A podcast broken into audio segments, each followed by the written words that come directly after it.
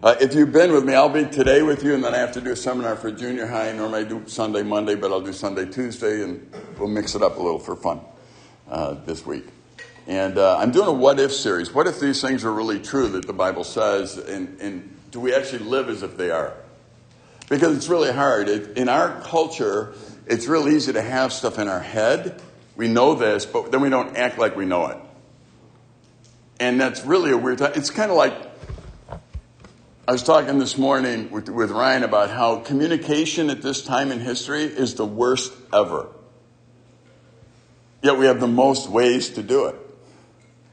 We've never had as many ways to communicate with somebody as we do right now. And yet nobody seems to be able to communicate well. And it could be because we have so many ways. I mean, you can, I don't know how many times I said I emailed you. I don't use email. I'll text you. I Don't use that. Use Facebook Messenger. It's like, okay, fine. It, before you know it, there's 400 ways. I don't even know what ways you use. Um, sometimes smoke signals work, I guess. I, I'm not 100% sure. But we're, we suffer not because we don't have the means, but maybe because we have so many of them, and because we get so many messages, while I've been talking to you so far, my phone has been vibrating on and off. So I ignore it. That's why I don't get communicated with. So it's kind of interesting. The Bible, the same thing. We've never had a time in history where knowing the Bible could be so easy. Never. You can listen to it. You can read it on your iPad. You can read it on paper. You can have somebody read it to you somewhere. If you listen to it 15 minutes a day, you'll, you'll hear the whole Bible in a year. It's really, we have the easiest time in history to know what the Bible says. Yet we have more people that don't know what it says. So you look at it you go, okay, what is the real issue here? What is going on? So with this summer, as I do what if, I'm just saying, well, what if this is true? And some of you might be going, yeah, I know it's true. And uh, we're okay. I know it's true, uh, but you know, I'm not sure why you're talking about it. So today it's what if the only way to be fulfilled is by being a servant of God and others? What, what if the only way of being fulfilled in life is actually being a servant? That's anti American. I mean, what if the only way you will ever be satisfied in life is if you're a slave? That's what it says. What if God made you to be that way and you'll never be okay until you are that way? What if, what if Satan is really trying to get us so comfortable that we think we're in a good position when other people serve us? What if that's not the way life is supposed to be? And, and, maybe that's why in America there's a record number of people that are anxious and depressed and angry because they're trying to do something they're not even wired to do. It's interesting, when we talk about servant in the Bible, I think the translators were kind to us in the United States of America by not using the word slave. Because the real word should be slave, not servant. Servants more about a connotation of a slave is, is owned. But, but when you look at the Bible and you see those who actually got it, and I'll mention them later, these apostles, they, they kept saying, you know, I'm a, I'm a slave. I'm a slave. I'm a slave. It, and they were, they were thankful that they were. The, the interesting thing is, they lived in a time where they understood slavery. They understood what they were actually saying. When you and I say it, we have to go to the book. We have to go to a book and figure out what slavery is. We have to figure out what's acceptable and what's not in slavery, whatever it might be. And of course, slavery to us is never acceptable. But the idea of, you know, so we have to look at it. We have to help define it. We have to figure it out. Well, these guys, when they wrote about it, this was, they understood exactly what they were saying. It, it, the difference, of course, is it's a bond slave. A bond slave is somebody who chooses to be a slave, not somebody who's forced to be a slave. However, slavery is still slavery. That, that's still the same word. So there comes a time, if, if I was a slave to somebody, that I would be set free, or I would say, No, I don't want to be set free. This is the life I want. You are such a great master. You see, the thing is, if, if I'm a good slave and I do what I'm supposed to, I have no worries in life. It's an akuna Matata life. I have no worries. I, I don't, because you're going to take care of them all if I'm a good slave. I don't have to worry about where I live. I don't have to worry about any expenses. I don't have to worry about any food. I don't have to worry about a, a thing. You treat your slaves like family. You treat your slaves well. I want to be your slave. That's the connotation. It isn't like we look at it, where people abuse people and hurt people. And that's not the kind of slavery. It's slavery by choice. And when you look at it, you say, oh, you mean God made us to be that kind of person? He did. You know, in Mark 10, 43, 45, it, it shall not be so among you, but whoever would be great among you, who's ever going to be great, when, when God calls somebody great, you, you must be your servant, your slave, really. And whoever would be first among you must be slave of all. For even the Son of Man came not to be served, but to serve, and to give his life a ransom for many. When God, the, the creator and sustainer of the universe, came to show us how to live, remember, that's what he did. He showed us how somebody lives who actually knows God and actually knows the plan. He had all the rights of being God, he didn't use them. He served, he gave, he loved, he cared. If Jesus was around and you were poor, it's a good time to be around. If you were sick, good time to be sick if you're around him. Like, because he cared. He gave, he gave his life. It's interesting, of course, that word is doulos, and it does mean slave. Interesting, in 1 Corinthians 6 19 to 20 from the Wuest translation, or do you not know that your body is an inner sanctuary of the Holy Spirit, whom you have from God, and that you are not your own? You're not your own. That's the description of a slave. See, if I'm a slave and I get up in the morning, I'm a slave. I'm, you know, Micah's slave. So I get up in the morning. What I'm waiting for is orders from Micah. Now, he might have given to me before I went to bed. So when I get up, I know what I'm doing. And when I'm done with that, I go to Micah and I ask him, what's next? And if I'm a good slave, that's what I do. I'm not my own. If you were to come to me and I was a good slave, if, if you saw that, you would never actually compliment me. What you would do is you'd say, Who owns you? Back in that culture, that's what you would do. Who owns you? Why? Whoever it is is getting the best out of you. I'd say, Micah. Micah, he owns me. And you go, he's got to be a good master. Why? Look at you. Look what you love serving him. You're faithful to him. I got to meet this guy, Micah. I want to know what he does. So all of a sudden, my slavery, slavehoodness, servanthood, whatever you want to call it, is reflecting on Micah. You know, you know, it's really interesting. If you go through the Bible, what you realize is that you are going to be a slave to something. You are. So there's certain things that God created in us to make sure that one of the things is, and it's very similar to this, you're all going to follow. Because you were not created not to follow, you were created actually to follow.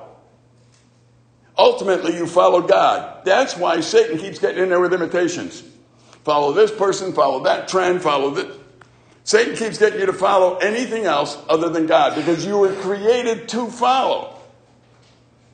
That's why the word sheep is used in the Bible and shepherd is used for God because you were made to follow. Now, some of you are saying, I don't follow anybody. You do. You may not follow anybody, but then you're going to follow your feelings. You're going to follow your emotions. You're going to follow your gut. You're going to follow, you're going to follow something. So, since you're all followers, what you have to be careful about is choosing who you follow.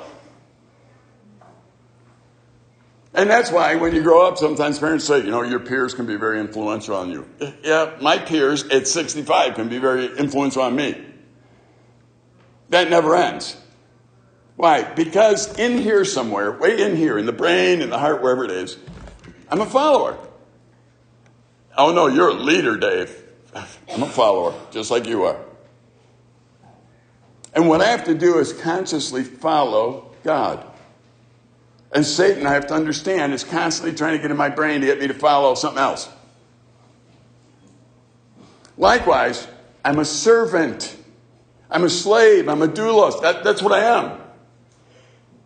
Satan is going to continually try and get in my head and make me think that being a doulos, being a slave, that's a second class citizen. Oh, you know what? You can call me second class all you want, but you've never served Micah. I have a great life. Hmm. See? Because of Micah, I have a great life. And I think you'd be silly not to be his slave. Why? Because you get treated right by that guy. See, that's what you're saying about God. And that's why these guys identify with it because that's how we're made. Because when people look at it, they go, How can you be happy being a slave? Honestly. Have you met my master? You'd be happy to. You met him? You'd be cool. Oh, I don't understand. I'm going to live without him. Good. Try. You can't match what he can give you. And you weren't made to do it. You were made to be a slave. Don't you know that you're not your own? Once you're a believer, the Holy Spirit lives within you. You're no longer, you're His. There are things that you were made to do. As I said, you were made to love. Look, look what the Bible says. I mean, you, Jesus summarizes You love God, you love each other, you love. That's what you were made to do. So when you don't love, by the definition in the Bible, when you don't love, you're going to be miserable. Promise, because that's now you're living outside the context of the way it's meant to be. You were made to be a follower, and I talked about that. And you were made to be a slave. Those are three things that you were made to be. So if you're going to function correctly, those three things are three things you do. And all of those can be distorted, by the way. And, and if you look how Satan works, if you just think how the enemy would work, he would say, I understand the importance of love, so I'm going to try and mess that definition up. And if you go into our world today and you try and figure out what love is, you're all messed up because the definition's all everywhere. Was going to word, use the word cattywampus, but I don't think you guys use that word. Do you use that word? It's an old word. But, but the definition is crazy and trying to figure it out. The, the second thing is okay, Satan's going to go, okay, I know you got to be a follower. I know. I know that. So I got to get you to follow this cause or that person or this thing or why? Because the only danger you are to the evil one, the only danger is if you follow God. He doesn't care if you follow anyone else. I love reading uh, stories of people from Voice of the Martyrs. And I would suggest any of you want to read anything that's intriguing, find anything that the Voice of the Martyrs puts out, and read it. It's usually very readable, short chapters, and it's just about people around the world who love God and what happens to them. When I was in Africa, I was amazed at the love that the people had for each other and for God and for me. I, I looked in their homes. They were probably 10 by 10 dirt floor, dirt walls, and probably had a family of eight living in it. They made sure I was cared for. I never saw these families sad. They would walk out of their homes at night and they would cook for their family in front of the house with a charcoal fire with everybody else. And if the neighbors didn't have enough for their food for the day, they'd share it with them. And by the time they were all done, there was no food for tomorrow. They didn't have any refrigerators, they didn't have any electricity. I've never met a more joyful people in my entire life. I come back to the United States of America and I am surrounded by a bunch of miserable people. And the contrast in my brain was like, what is going on here? Why is it that people in our country are, have to take medication to be okay? What do these Africans know? What is it that they know that we're missing?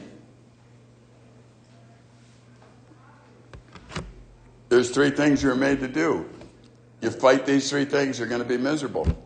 Or you, you get them off course. You love the wrong stuff. You can love what you should use and you can use what you should love.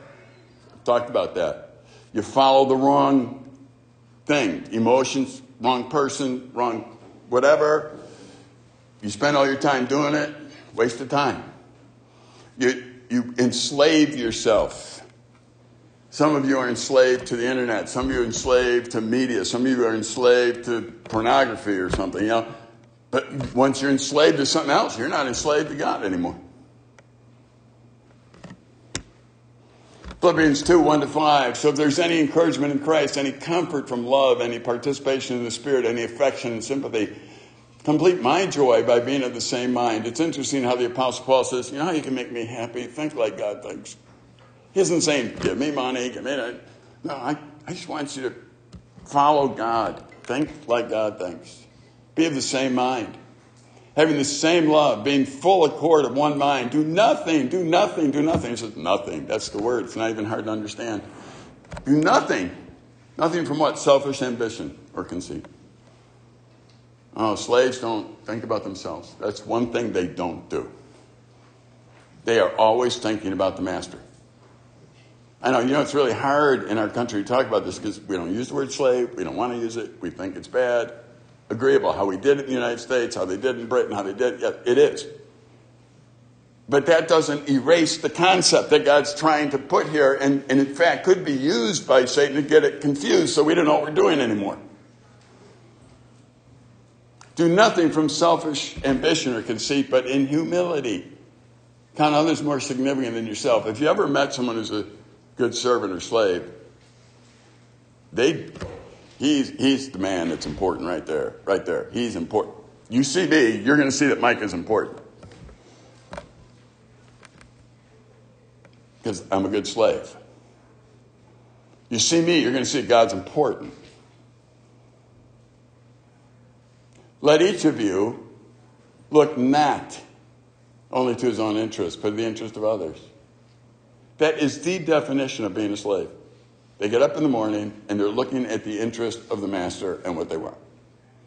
It does not matter their own interest. It matters what the master wants. But also the interest of others. Have this, have this mind among you, which was among yourselves, which is yours in Christ Jesus.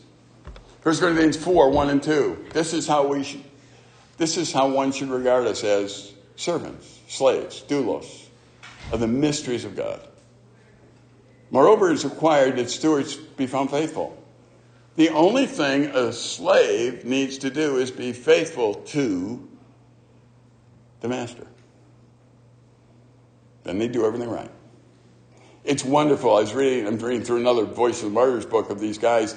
Most of them were imprisoned, uh, shot at, maimed, families murdered. They're the happiest people I ever saw in my life. They're in jail. They start jail ministries wherever they go. There's people coming to Christ. Some of the, the, the worst gangsters in these countries and drug lords and stuff, are, there's a revival going on behind bars. Because every time they go and they're put in prison, they see it as a mission field, as a time to serve their master, but now behind bars. Kind of like the Apostle Paul when they tried to kill him. He says, Kill me, you know, I win. See ya. Oh, we won't kill you. You win, because then I get to tell you about Jesus. And then they had their committee meeting about how to bother him because he couldn't get bothered. Why? Because whatever my master has for me, I got. Wouldn't it be cool in life if there's nothing that could happen in this world that would derail your joy? And then you got to live like you're created to live. You have to. If you live trying to create your own joy, trying to make sure that you're God, that people serve you, that you're in a position, but you're going to be miserable because that's not how you were made. Proverbs 3, 5 to 7. Trust in the Lord by your heart. Don't lean on your own understanding. In all your ways, acknowledge Him, and He'll make straight your paths. Be not wise in your own eyes. Fear the Lord, turn away from evil. These guys that go to prison in other countries because they they just refuse to renounce Jesus. That's their crime. They go there. They, they think it doesn't make sense to their family. There's one wife of a guy that went to prison. They killed him in prison, and, and it, it took her a while, obviously. Well, actually, no, he got out of prison. This one got out of prison. He got shot in the living room and died. And it took her a while to figure out. I mean, she had the same questions you and I might have. God, why didn't you stop the bullets? Why didn't you? But then she started to hear of all the gangsters that came to Christ because of him. All the people that were boldly proclaiming the message because of the bullets he took. The revival that was going on in the Muslim community because of him.